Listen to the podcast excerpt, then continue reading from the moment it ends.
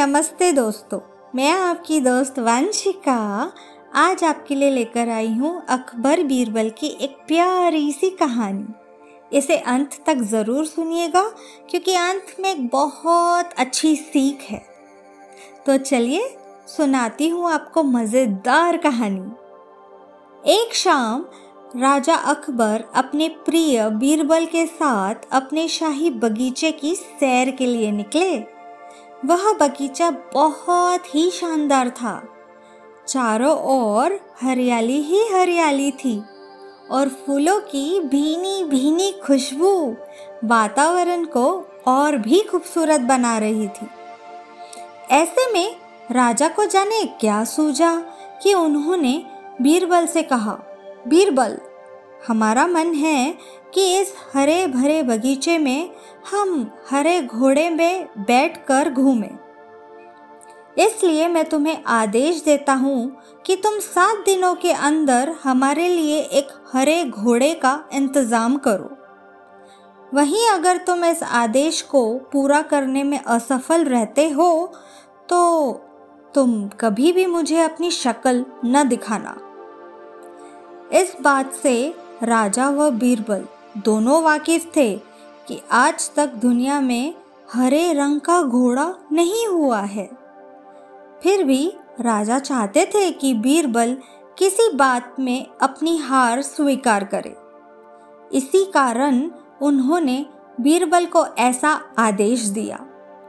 मगर बीरबल भी बहुत चालाक थे। वो भली भांति जानते थे कि राजा उनसे क्या चाहते हैं।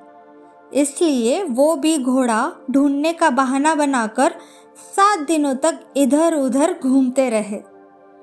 आठवें दिन बीरबल दरबार में राजा के सामने पहुँचे और बोले, महाराज, आपकी आज्ञा के अनुसार मैंने आपके लिए हरे घोड़े का इंतज़ाम कर लिया है, मगर उसके मालिक की दो शर्तें हैं।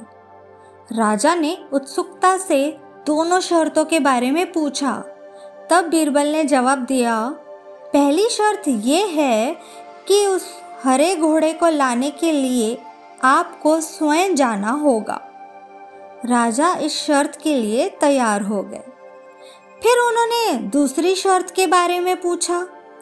तब बीरबल ने कहा, घोड़े के मालिक को की दूसरी शर्त यह है कि आपको घोड़ा लेने जाने के लिए सप्ताह के सातों दिन के अलावा कोई और दिन चुनना होगा।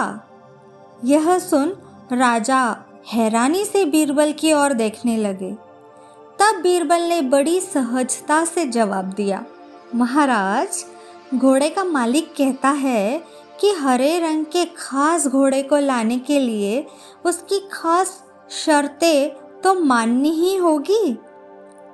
राजा अकबर बीरबल की यह चतुराई भरी बात सुनकर खुश हो गए और मान गए कि बीरबल से उसकी हार मनवाना वाकई में बहुत मुश्किल काम है। ये कहानी हमें यह सिखाती है कि कहीं और सही, सूझबूझ और समझदारी के साथ नामुमकिन लगने वाला काम को भी आसानी से किया जा सकता है। तो दोस्तों, आपको कैसी लगी हमारी कहानी और उसकी सीख, हमें ज़रूर बताइएगा। फिर मिलेंगे एक अनोखी कहानी और एक अनोखी सीख के साथ। तब तक के लिए टेक केयर बाय बाय